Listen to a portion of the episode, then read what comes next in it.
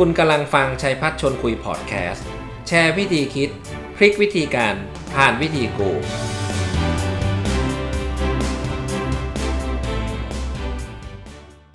สวัสดีครับ ยินดีต้อนรับเข้าสู่รายการชัยพัชร์ชวนคุย พวกเรา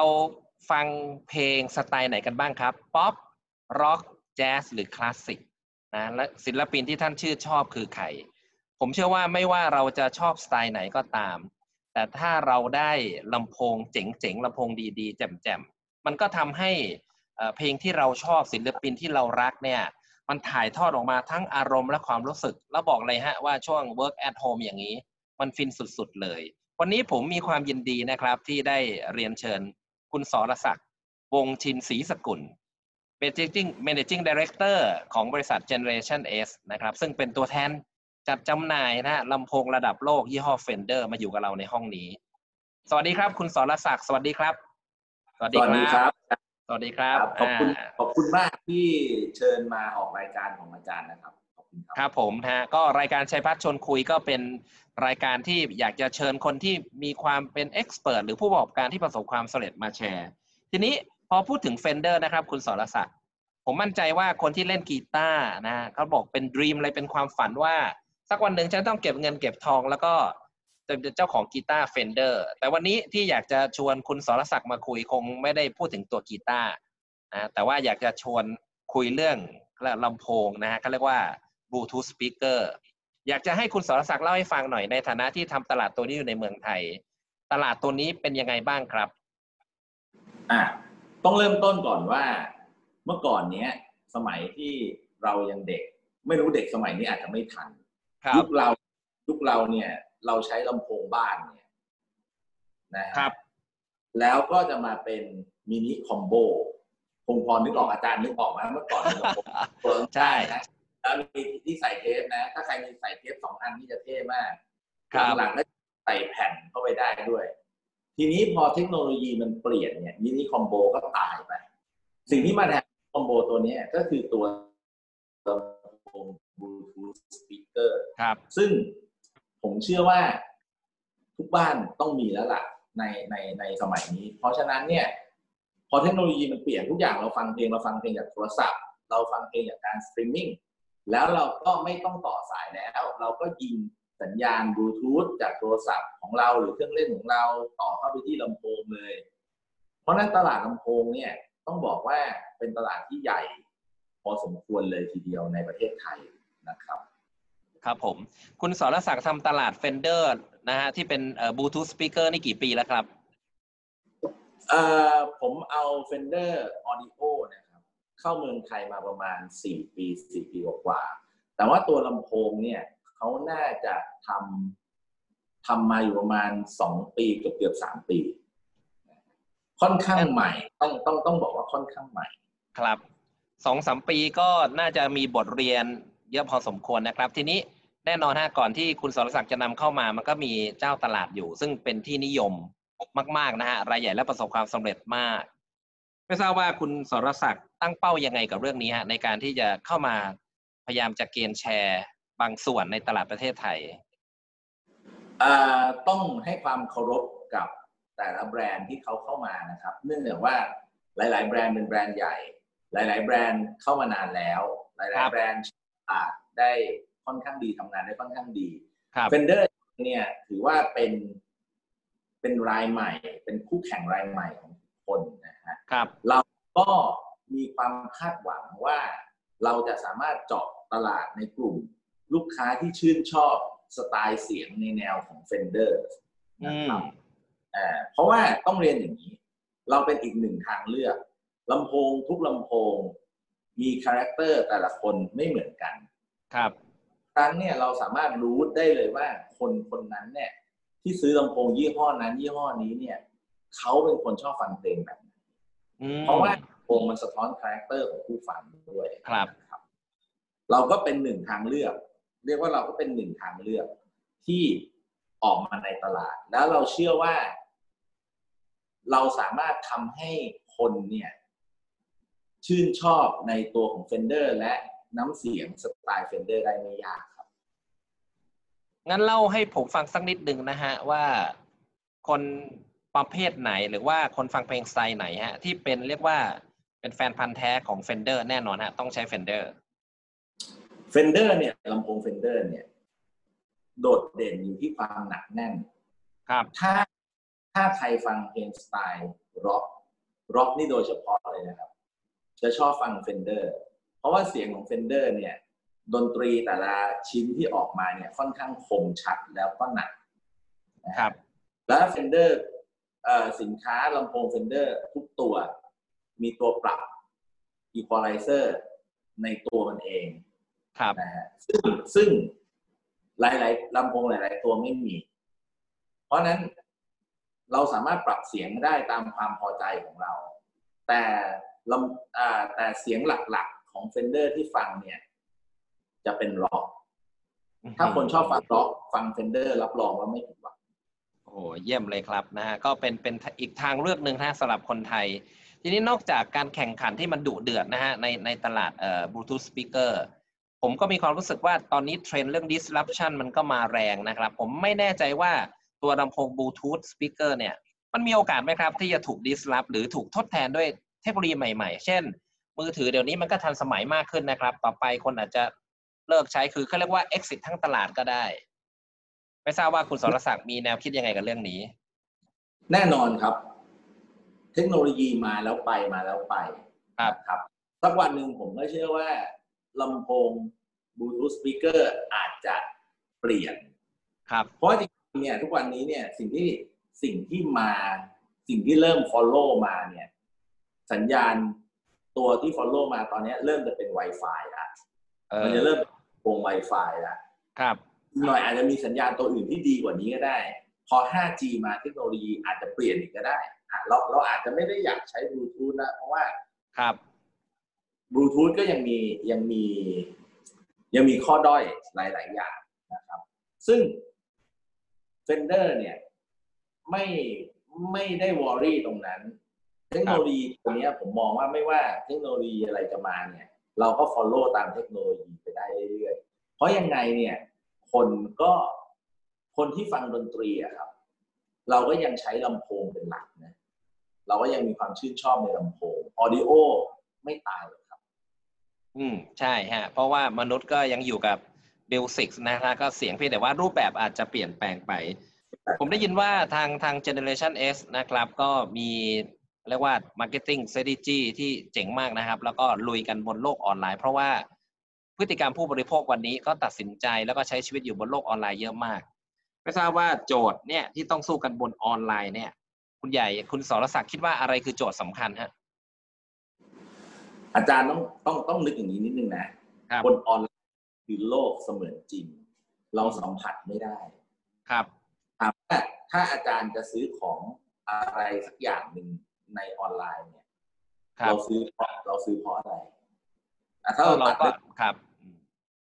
เราจะซื้อเพราะเราเราต้องมีความเชื่อมั่นก่อนใช่สำหรับผมเนี่ย ตัวตนบนออนไลน์เนี่ยสำคัญ ถ้าลูกค้าไม่เชื่อในสินค้า ในแบรนด์ในภาพ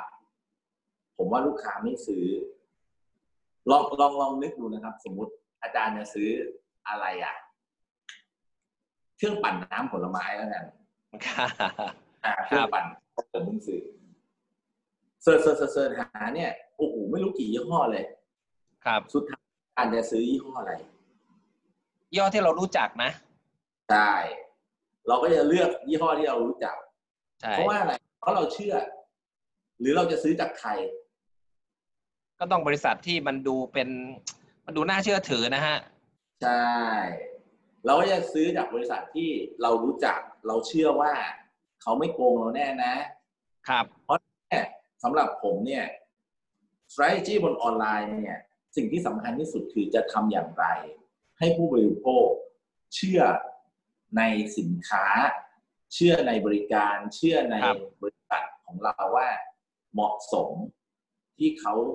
เหมาะสมกับความต้องการของเขาที่เขาต้องการจะได้ แล้วก็ให้เขาทำการซื้อของเรา ถ้าเขาไม่เชื่อเขาไม่ซื้อในออนไลน์นะครับ เพราะเขาสัมผัสไม่ได้ ออนไลน์เห็นอย่างเดียว จริงครับนะฮะผมผมคิดว่าเรื่อง trust นี่สำคัญมาก โดยเฉพาะยิ่งเอ่อโอกาสที่จะเดี๋ยวนี้เขาเรียกว่ามีสองช่องทางออฟไลน์ to ออนไลน์ customer experience ก็โดยการไปเดินห้างก็ลดลงดังนั้น customer experience บนโลกออนไลน์นี่มีความสำคัญมากนะครับก็เป็นเป็นประเด็นสำคัญ คุณสรศักดิ์ครับ ปัจจุบันนะฮะ โลกเนี่ยเขาเรียกว่ายุคอินเทอร์เน็ตก็มานานแล้วแหละ แล้วก็มันมีคำคำหนึ่งที่บอกว่าต่อไปโลกนะกำลังจะเข้าสู่นะฮะยุคที่ไร้พ่อค้าคนกลางไม่แน่ใจว่าเรื่องนี้มันมีมีผลยังไงให้ตัวแทนจำหน่ายในประเทศไทยอยู่รอดครับ ในเมื่อมันชัดแล้วว่าต่อไปมันไร้พ่อค้าคนกลาง คือต้องต้องเรียนอย่างนี้นะพ่อค้าคนกลางเนี่ย ถ้าไม่มี value added จะอยู่ไม่ได้ ผมผมเรียนอย่างนี้ คงไม่มีใครอยากเอาสินค้าไปโยนให้ใครอีกคนนึงเอาไปขาย แล้วก็ถูกบวกไปเฉยๆ โดยที่ไม่มีอะไรเกิดขึ้น เพราะฉะนั้นเนี่ย ถ้าพ่อค้าคนกลางจะอยู่ให้ได้ ครับพ่อค้าเนี่ยอาจจะหมายถึงดิสติบิวเตอร์หรืออาจจะหมายถึงหน้าร้านในอ่า หน้าร้านในห้างสรรพสินค้า หรือว่าที่ไหนก็แล้วแต่นะครับที่เรามองพ่อค้าคนกลางคำถามคือพ่อค้าคนกลางคนนั้นเนี่ยมี value added ไหมครับ ถ้าพ่อค้าคนกลางคนนั้นทำ value added ได้ เขาอยู่ได้ ถ้าพ่อค้าคนกลางคนนั้นสร้าง value added ไม่ได้ เขาอยู่ไม่ได้ครับ ในมุมมองผมนะ ผมยังไม่มองว่ามันจะ มันจะไม่มีพ่อค้าคนกลางเอาซะเลย เพราะว่าสุดท้ายแล้วเนี่ย หลาย ๆ คนก็ยังต้องพึ่งพ่อค้าคนกลางเป็นคนช่วยในการจัดจำหน่าย แต่ว่าพ่อค้าคนกลางต่อไปเนี่ย มันจะต้องมีสกิลมากขึ้นมี value added สร้าง value added ได้มากขึ้นถ้าไม่งั้นอยู่ไม่คได้รับคุณสรศักดิ์ครับ งั้นผมขอสอบถามนิดนึง อะไรคือ value added ที่พ่อค้าคนกลาง ควรจะรักษาเอาไว้นะฮะหรือว่าถ้าไม่มีก็ควรจะรีบพัฒนาขึ้นมาฮะเพื่อให้อยู่รอดพ่อค้าคนกลางเนี่ยต้องมองอะเราพูดถึง distributor แล้วกันลองลองมาดูนะฮะว่า distributor เนี่ย มีข้อดียังไง ครับ กับกับให้บริษัทแม่มาขายเอง อืม distributor เนี่ย เราเราอยู่ใน เราอยู่ในพื้นที่ของเรา อ่า อยู่ในตลาดประเทศไทย เรารู้ว่าลูกค้าต้องการอะไร เรารู้ว่า เรารู้ว่าแอเรียเนี้ยเราเป็นเราเป็นเจ้าของพื้นที่อะเราต้องรู้ว่าลูกค้าต้องการอะไร แล้วเราจะต้องรู้ว่าเราจะทำยังไงให้สินค้าที่เรานำมาดิสติบิวเนี่ย ลูกค้าสนใจแล้วแล้วซื้อ ถ้าเราแค่เอาเข้ามาแล้วเราก็โยนไปในตลาดเฉยๆแล้วก็ขายเนี่ย อันนั้นเนี่ยเรียกว่ามันไม่ได้สร้าง value added ครับ กับแบรนด์ ถามว่าแบรนด์มีความจำเป็นไหมที่จะต้องมี มีพ่อค้าคนกลางแบบนั้น แบรนด์ก็จะรู้สึกว่าไม่จำเป็นนะครับ แต่ในขณะที่หลาย ๆ แบรนด์เนี่ย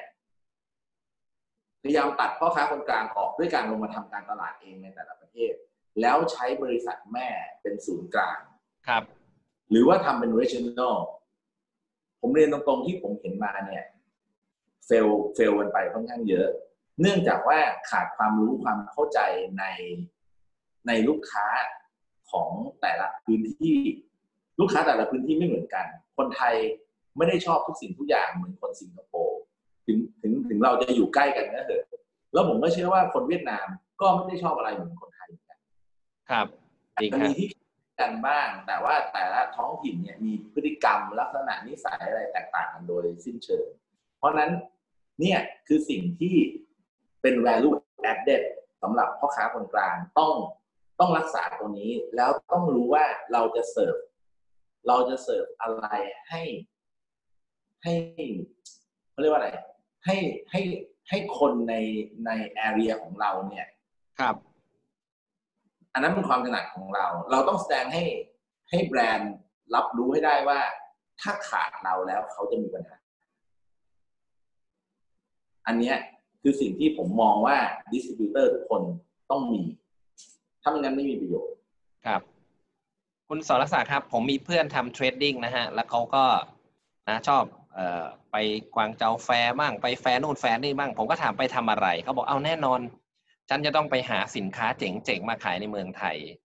ผมขอถามคุณสรศักดิ์ในฐานะก็อยู่ในวงการมานานนะครับ การจะหาสินค้า นะผมผมเข้าใจว่านะคงไม่ใช่หาแต่สินค้าเจ๋งๆ หรือที่มันมี innovation จ๊าบๆ แต่น่าจะหาสินค้าที่ลูกค้าในประเทศไทยต้องการด้วย ไม่ทราบว่าแนวคิดอย่างนี้ถูกต้องหรือไม่ฮะคำถามคือ ลูกค้าจะทราบไหมว่าตัวเองต้องการอะไร ต้องต้องเรียนอย่างนี้นะสตีฟจ็อบเคยบอกไว้ว่า ลูกค้าไม่รู้หรอก ว่าลูกค้าต้องการอะไรจนกว่าเราอะ จะนำเสนอ ครับนะครับ ถ้าหรือบางทีลูกค้าต้องการอะไรเนี่ย ลูกค้าก็ไม่ได้ต้องการสิ่งนั้นจริง ๆ หรอก เราต้องรู้ให้ได้ว่าจริง ๆ แล้วลูกค้าต้องการอะไร อันนั้นเป็นหน้าที่ของเรานะครับ เพราะฉะนั้นหลาย ๆ อย่างในมุมมองของคนที่จะเอาสินค้าเข้ามาขายอาจจะไม่ได้เหมือนกันในแต่ละคน แต่สำหรับผมนะ เอาเอาตัวผมเองนะ ผมจะเอาอะไรเข้ามาขายเนี่ย ผมต้องต้องมองว่ามันตอบสนองความต้องการลึกๆจริง ๆของลูกค้าเราได้ไหม ครับ ลูกค้าเราบางทีไม่ทราบว่าเขาต้องการอะไรจริงๆแต่พอเขาเห็นนึกออกไหมอาจารย์เคยเห็นไหมแบบเฮ้ยมันคิดได้ยังไงอะไอตัวเนี้ยมันเจ๋งมากเลยอะเฮ้ยไม่คิดว่ามันจะมีมาก่อนเลยเห็นปุ๊บซื้อเลย มีมีมีมีอ่าเพราะเราไม่เคยคิดไงว่าเราครับ เราต้องการ แต่พอมีคนทำออกมาแล้วก็อ่าอ่ายกตัวอย่างอย่างเนี่ย iPad แล้วกัน ก่อนที่จะมี iPad เนี่ย ไม่มีทำไมไม่มีใครคิดเลยอะว่าต้องการ iPad ครับ แต่พอสตีฟจ็อบส์ทำ iPad ออกมาปุ๊บทุกคนต้องการ iPad หมดเลย เพราะว่าเราเราเราไม่รู้ว่าจริงๆ เราต้องการอะไร ครับ สตีฟจ็อบเนี่ยเขามองไปถึงความต้องการลึกๆ จริงๆ ว่า อะไรที่มาตอบสนองการใช้งานได้จริง ๆ สิ่งที่สิ่งที่ผมมองหา product เข้ามานะครับ จะเป็น product ลักษณะแบบนี้ด้วยส่วนหนึ่งไม่เราเราไม่ได้แค่ follow ตลาดอย่างเดียวแต่เรามองด้วยว่า ลึกๆจริงๆแล้วตลาดต้องการอะไรมากกว่าน่าสนใจฮะแหมพูดถึง iPad ก็ชัดเจนนะฮะแต่ก่อนที่มี iPad เราก็ไม่รู้จริงๆว่า สิ่งนี้มันช่วยชีวิตการทำงานของเราดีมากขึ้นนะฮะจนกระทั่งร้อนเข้ามาในตลาด แล้วก็สร้างอุปนิสัยใหม่นะก็เลย create demand ขึ้นมา คุณสรศักดิ์อยู่ในวงการมานาน ผมอยากจะทราบว่าคุณสรศักดิ์มีปรัชญาในการทำงานอะไรบ้างครับ ที่ทำให้เราเดินมาถึงจุดนี้ได้เอ่อผมผมทำงานด้วยหลักการคิดสองอย่างหลักครับๆอันแรกผมเชื่อในการทำงานเป็นทีม ต้องบอกว่า งานผมเนี่ย งานผมเนี่ย คืองานตัดสินใจครัเป็นบงานหลัก แต่งานอื่นเนี่ย ผมจะกระจายงานให้ทีมงานทำซะส่วนใหญ่ครับนะครับ ผมไม่เชื่อว่า one man show เนี่ย จะทำให้บริษัท success ได้ยั่งยืนใช้คำนี้นะครับ one man show เนี่ย มันจะทำให้บริษัท success ได้ในระดับหนึ่ง แต่หลังจากนั้นเนี่ย คนที่เป็น one man show จะเหนื่อยมาก แล้วพอเขาขาดคนคนนั้นไปบริษัทที่ขาดคนคนนั้นไปอยู่ไม่ได้ ผมพูดกับลูกน้องทุกคนว่า ผมจะทำบริษัทให้อยู่ได้ไม่ว่าบริษัทจะขาดใครออกไป หมายความว่าไม่ว่าใครจะ move ออกจากบริษัทนี้ไปเนี่ย บริษัทนี้ต้องอยู่ได้ ถึงแม้กระทั่งว่า Gen S เนี่ย ไม่มีผมเนี่ย Gen S ก็ต้องอยู่ได้ ครับ นี่คือการทำงานเป็นทีมสำหรับผมข้อหนึ่งนะฮะส่วนข้อสองคือ เราต้องคิดนอกกรอบ เขาใช้คำนี้นะ อาจจะเชยละคิดนอกกรอบ ครับ เพราะว่าคิดนอกกรอบคืออะไร จะบอกคิดต่างหรือคิดนอกกรอบก็ได้ แต่ว่าเราต้องไม่คิดอะไรอยู่วนอยู่กับเรื่องเดิมๆ ผมผมเชื่อว่าตอนนี้คนเริ่มคิดเรื่องนี้เยอะ ไม่ว่าจะเป็นเรื่องของดีไซน์ thinking เรื่องสตาร์ทอัพต่างๆครับคิดอะไรออกมา แต่ว่าจริงๆแล้วมันเป็นคอนเซ็ปต์ที่ที่ผมคิดแบบเนี้ย การทำงานในทีมของผมเนี่ยที่บริษัทเนี่ยเราคิดกันแบบนี้มาตลอด เราจะไม่แบบเอ่อเขาทำแบบนี้เราก็ทำแบบนี้ไม่ใช่ เราคิดแบบนั้นไม่ได้เนื่องจากเราเป็น เราเป็นบริษัทเล็ก ครับ เรา สามาไป follow up บริษัทใหญ่ เราจะแพ้ ถ้าเราถ้าเรา follow up เนี่ยถ้าเราเป็นเป็นเป็นผู้ตามเราจะแพ้ เพราะฉะนั้นเนี่ยถ้าเราอยากชนะเราต้องเป็นผู้นำเราต้องทำอะไรที่เขาไม่คิด หรือเขายังคิดไม่ถึง หรือเขาไม่กล้าทำแล้วหลังจากนั้นเนี่ย คนอื่นเนี่ยเขาถึงมาทำตามเรา นี่นี่คือหลักการในการทำงานของทีมงานของผม ครับ คุณสรศักดิ์รู้สึกยังไงฮะ กับวิกฤตรอบนี้ฮะ ก็ถ้าถ้าในเชิงของของแฟมิลี่ในเชิงครัขบองประชาชนคนหนึ่ง ก็รู้สึก รู้สึกเสียใจหลาย ๆ อย่างที่มันเกิดวิกฤตรอบนี้ขึ้นนะครับ เรารู้สึก ถามว่ารู้สึกยังไง รู้สึกว่ามันไม่น่าเกิดขึ้นเนี่ยรู้สึกว่าครับมันเป็นเรื่องที่เป็นความผิดพลาดของมนุษย์ครับนะครับ แต่ในมองในแง่ของ business เนี่ย ถามว่ารู้สึกไงในแง่ของ business คือ ผมมองว่าวิกฤตคือโอกาสนะครับ แน่นอนเราเรากระทบ ต้องบอกว่าเรากระทบ ที่บริษัทเรากระทบกระทบมาก พอสมควรเลยทีเดียว แต่ผมมองว่ามันมันเป็นโอกาสที่ดีมากเลย คือต้องต้องบอกอย่างนี้ว่า วิกฤตทุกครั้ง มีคนแพ้มีคนชนะ ครับมีคนรวยขึ้น มีมีคนรวยขึ้น มีคนจนลง อยู่ที่เราอะจะเอาวิกฤตตัวเนี้ย มาสร้างโอกาสได้แค่ไหนนะครับ มีตอนนี้เป็นคำนี้คิดมากเลยนะ don't waste the crisis คืออย่าทำให้วิกฤตเนี่ย มันเสียไปโดยไม่มีประโยชน์อะไร คือคุณทุกคนเนี่ย มีผลกระทบ จากวิกฤตอยู่แล้ว เอาง่ายๆว่าทุกคนเนี่ยสูญเสียอะไรแน่ ๆ จากวิกฤตนี้ ไม่ว่าจะสูญเสียลูกค้าสูญเสียเวลาสูญเสียการทำงาน หรือกระทั่งสูญเสียรายได้ครับ เพราะนั้นเมื่อสูญเสียแล้ว อย่าให้เสียเปล่า เราต้องพัฒนาตัวเองขึ้นมาโดยอาศัยวิกฤตเนี้ยเป็นตัวกระตุ้นแล้วก็ต้องได้อะไรจากวิกฤตนี้แหละครับ คุณสรศักดิ์สู้วิกฤตด้วยวิธีไหนบ้างครับ ผมเลือกที่จะเปิดใจคุยกับลูกน้องทุกคนนะ คือแล้วแต่แต่ละคนเนี่ยก็ไม่รู้ว่าใครเป็นยังไงบ้างแต่ผมเนี่ย วันที่วิกฤตมาวันที่รัฐบาลสั่งปิดห้าง รัฐบาลสั่งไม่ให้ไม่ให้เราไปเดินห้าง ซึ่งยอดขายผมเนี่ยมาจากห้าง ต้องเรียกว่ามาบริษัท บริษัทที่มาจากห้างเนี่ยประมาณแปดเก้าสิบเปอร์เซ็นวันนั้นผมเรียกลูกน้องทุกคนมาที่บริษัท แล้วผมบอกเลยว่า ผมจะจ่ายเงินเดือนแน่ ๆ ในเดือนมีนาคมครับ แต่ในเดือนต่อต่อๆไป ผมไม่รู้ว่าผมจะช่วยจ่ายได้เท่าไหร่ เพราะฉะนั้นทุกคนต้องช่วยกัน ผมเล่าให้ฟังหมดว่า บริษัทเราทำอะไร เรามีปัญหาอะไร แล้ว กระทั่งว่าเรามีเงินจะจ่ายให้เท่าไหร่ แล้วผมก็บอกเลยว่า ถ้าทุกคนช่วยกัน เราจะอยู่รอดด้วยกัน ผ่านมาสองเดือน ครับ มีนามีนาเมษา ต้องบอกว่าน้องๆในน้องๆในบริษัทในทีมงานตอบสนองกับกับคำคำขอคำคำที่เราคุยกันเนี่ยได้ดีมาก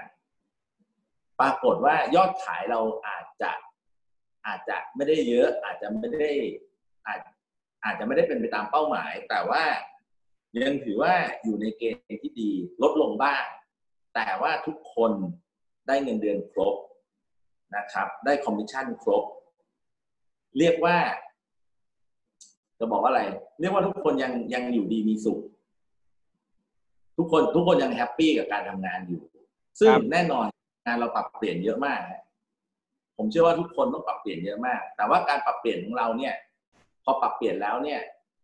มันทำให้มองเห็น opportunity ในอนาคตที่หลังโควิด เราจะทำอะไรกันต่อด้วยซ้ำไป เมื่อสมมุติว่าเมื่อก่อนเรามีเรามีเรามีรายได้ทางนี้ห้าสิบถูกไหมฮะร้อยหนึ่งร้อยหนึ่งพอทางเนี้ยร้อยหนึ่งมันหายไป เรามาบิ้วทางเนี้ยขึ้นมา เรามาบิ้วอีกฝั่งหนึ่งขึ้นมาจนกระทั่งมันขึ้นมาเจ็ดสิบพอหลังวิกฤตสองฝั่งเนี้ยมันจะกลับมารวมกันทำให้ตัวเราเองเติบโตขึ้น อันนี้ผมมองแล้วผมเชื่อว่าจะเป็นอย่างนั้นดีฮะมันก็เป็นการสร้างไพป์ไลน์ขึ้นมาอีกอันหนึ่ง ซึ่งซึ่งผมเชื่อว่าผู้ประกอบการเอ่ออย่างอย่างที่คุณสรศักดิ์บอกนะฮะ don't waste crisis คือถ้าช่วงนี้ใช้เวลาต่อท่อใหม่ๆเพราะท่อเดิมมันตันแล้วท่อเดิมนะมันมันมันไม่มีน้ำเข้ามาแล้ว หลังจากจบใครเอ่อหลังจากจบคริสิสผมก็เชื่อว่าน่าจะมีท่อมากขึ้นนะฮะถ้าใช้เวลาช่วงนี้เป็นนะครับ ผมผมเอ่อทราบว่า Generation S เพิ่งได้รับลิขสิทธิ์นะครับเขาเรียกว่าได้ไลเซนส์ในการเป็นตัวแทนของ Fender นะในตลาดโลกเลยนะไม่ได้เพียงแต่ในประเทศไทยแล้วนะฮะแล้วก็เพิ่งได้มาเมื่อไม่กี่เดือนที่ผ่านมา ทีนี้ผมอยากจะสอบถามนะครับ คือการที่เราทำตลาดในเมืองไทยและประสบความสำเร็จ กับการที่จะไปทำตลาดในระดับโลก ผมเชื่อว่ามันเป็นโจทย์ที่แตกต่างกัน เพราะว่าเราอาจจะเจ๋งในลุ่มน้ำเจ้าพระยา แต่ตอนนี้ถ้าออกมหาสมุทรออกทะเลเนี่ย มันคงมีความต่างนะ อยากจะทราบมุมมองเชิงนี้ของคุณสรศักดิ์ครับ อันนี้เนี่ย global to global นะฮะว่าเป็นยังไงบ้าง อ่า อันนี้เนี่ยต้องเล่าให้ฟังนิดนึงว่าครับเอ่อ ทาง Generation S เนี่ยได้รับเกียรติจากทาง Fender นะครับครับที่ให้ไลเซนซิ่งเราผลิตสินค้าออดิโอในนามของ Fender จำหน่ายทั่วโลกนะครัฮะบซึ่งก็เป็นงานใหญ่น่าดู ต้องขอบคุณอาจารย์ด้วย เพราะอาจารย์เป็นคนหนึ่งที่ช่วยให้คำแนะนำผมมาตลอดนะครับอ่าในการที่ว่าเราจะทำอะไรยังไงบ้าง แน่นอนมันเป็น มันเป็นโจทย์ที่ท้าทายเรามาก เพราะเราเราเราเราก็อยู่ในอยู่ในโลกของเรามาตลอดเต็มที่เนี่ยเราก็เดินเราก็เดินออกไปแถวแถวๆเพื่อนบ้านเราสิงคโปร์มาเลเซียฮ่องกงก็เรียกว่าเป็น maximum ของพวกเราที่ทำเราก็ทำเรจิ n น l นะครับคราวนี้ไม่ใช่เรจิ n น l นะ คราวนี้มันคือเราต้องสร้าง product เอง เราต้องทำการตลาดเอง เราต้องขายเอง เครือข่ายต้องเป็น global ทั้งโลก เรียกว่าน่าตื่นเต้นมาก ครับอะ แล้วเป็นอะไรที่มันมันมันท้าทายมากนะครับ เพราะฉะนั้นต้องบอกว่าต้องเล่าให้ฟังนิดนึงก่อนผมลืมบอกไว้ว่าตัว Generation S เองเนี่ย ครับ ผมเป็น founder ผมเป็นหนึ่งใน founder founder มีสองคนมีผมกับ partner ผมนะฮะเอ่อ partner ผมเป็นเป็นสิงคโปรเรียน เพราะฉะนั้นจริงๆแล้วเนี่ย Generation S เนี่ยเป็น joint venture company บริษัทหนึ่งก็ก็อาจจะเป็นอีกอีกข้อหนึ่ง ทำให้เราเนี่ย ได้ได้ licensing ของ Fender มานะครับ แต่ต่อไปเนี้ย คือโจทย์ต่อไปเนี้ย มันจะมัน มันจะเป็นอะไรที่มันต้องพัฒนาตัวเองเยอะมาก ต้องต้องเข้าใจก่อนว่า ประเทศไทยอย่างที่อย่างที่เมื่อกี้ผมบอกไทยก็ไม่เหมือนกับสิงคโปร์ก็ไม่เหมือนกับมาเลก็ไม่เหมือนกับฮ่องกงยกตัวอย่างเช่น Product Hero ในแต่ละชาติเนี่ยไม่เหมือนกันครับอย่างประเทศบอกเลยว่าสำหรับ Fender เนี่ย Product Hero คือลำโพง ด้วยความที่คนไทยเนี่ยรักสนุก ชอบบันเทิงเฮฮาอยู่เป็นหมู่คณะสังสรรค์เพราะฉะนั้นครับโอเนี่ยเป็นอะไรที่ที่ช่วยเหลือความบันเทิงสร้างความบันเทิงได้ในหมู่คณะใช่มากครับ แต่ในขณะที่อะยกตัวอย่างประเทศญี่ปุ่น ญี่ปุ่นเนี่ย เขาอยู่กันเป็นห้องเล็ก ๆทำงานทำงานทำงานเสร็จกลับบ้าน เดินทางด้วยรถไฟฟ้า รถไฟรถไฟฟ้า ครับตัวสูง ถ้ากลับบ้านไปเปิดลำโพงทีนึงเนี่ย ผมคิดว่า จะมีปัญหาคือเปิดทีนี้อาจจะได้ยินในทั้งห้องทั้งทั้งครับฟลอร์ซึ่งผมอะเคยคุยกับตัวแทนญี่ปุ่นด้วยนะเขาถามผมว่า คุณช่วยทำลำโพงตัวเล็ก ๆ ได้ไหม ลำโพงอะตัวเล็กๆอะอย่าอย่าทำลำโพงตัวใหญ่เพราะญี่ปุ่นเนี่ยประเทศเขาเล็กที่อยู่คนเล็กเขาก็ไม่อยากเขาก็ไม่ได้มีความต้องการจะได้ลำโพงตัวใหญ่ครับตอนเนี่ยคือโจทย์เหล่าเนี้ยคือโจทย์ที่เราจะต้องไปศึกษาค้นคว้าว่า product ที่แต่ละชิ้นที่ออกมาเนี่ย มันต้องตอบสนองกับแต่ละประเทศอย่างไรบ้าง แต่ละประเทศครัมี product ที่ไม่เหมือนกันเป็นอะไรที่ท้าทายมากครับ ครับ ก็เห็นด้วยนะฮะคุณสรศักดิ์เพราะว่า เขาเรียกว่า dif- different culture different region แล้วก็ different behavior แน่นอนการตัดสินใจอะไรก็ไม่เหมือนกัน ก็คงเป็นโจทย์ที่มีความท้าทายนะครับ แล้วผมก็เรียกว่าขอขอเชื่อมั่นแล้วกันนะฮะเชื่อมั่นว่าคุณคุณสรศักดิ์จะนำพา Generation S นะไปสู่ตลาด global ประสบความสำเร็จ แต่ก็เส้นทางก็คงไม่ได้โรยด้วยกีบกุหลาบนะแน่ผนอนมว่าเชื่อมั่นในปรัชญาแล้วก็วิธีการของคุณสรศักดิ์ที่ประสบความสำเร็จนะครับ อะขอคำถามสุดท้ายแล้วกันนะครับ คุณสรศักดิ์มีอะไรอยากจะฝากให้อ่าผู้ฟังฮะ ที่เป็นวิธีคิดวิธีการที่จะทำธุรกิจให้ประสบความสำเร็จ ในยุคนี้บ้างครับเอ่อโอกาสมีอยู่ทุกที่นะครับ โอกาสจะเข้ามาเรื่อยอืมๆอย่าคิดว่าทำไมไม่มีโอกาสครัคืบอหลายๆผมเชื่อว่านะอาจารย์ต้องต้องต้องเจออะคนนู้นโชคดีคนนี้โชคดีโอกาสมันทำไมไปอยู่คนนู้นทำไมเราไม่ได้โอกาสอย่างนั้นบ้างครับ จริง ๆ แล้วคือผมมองว่าอย่างนี้นะ คุณไม่พร้อม ถ้าคุณพร้อมเนี่ย เดี๋ยวโอกาสมันจะมาแล้วคุณจะเห็นปุ๊บคุณต้องจับเลย แต่ถ้าเกิดคุณไม่พร้อมเนี่ย คุณจะไม่ได้มองเป็นโอกาส กระทั่งคริสิสมันมาเนี่ย มันก็เป็นโอกาสนะ ของหลาย ๆ คน ผมเชื่อว่า พวกคุณต้องเข้าใจแหละว่า บางคนคริสิสนี่คือโอกาสนะบางคนรวยรวยเลยนะแต่บางคนลำบากก็ลำบากเหมือนกันก็ เพราะนั้นเนี่ย อยากให้ทุกคนทำตัวให้พร้อม พอโอกาสมาแล้วเนี่ย พวกคุณจะไม่พลาดครัผบมฝากไว้นะครับอ่าชอบมากนะฮะโอกาสมีอยู่รอบๆตัวอยู่ที่คุณมองหาและมองเห็นหรือเปล่า และเมื่อโอกาสมาถึง เรามีความพร้อมแค่ไหนดังนั้นนะ don't waste crisis นะอีกครั้งหนึ่งนะฮะอย่าปล่อย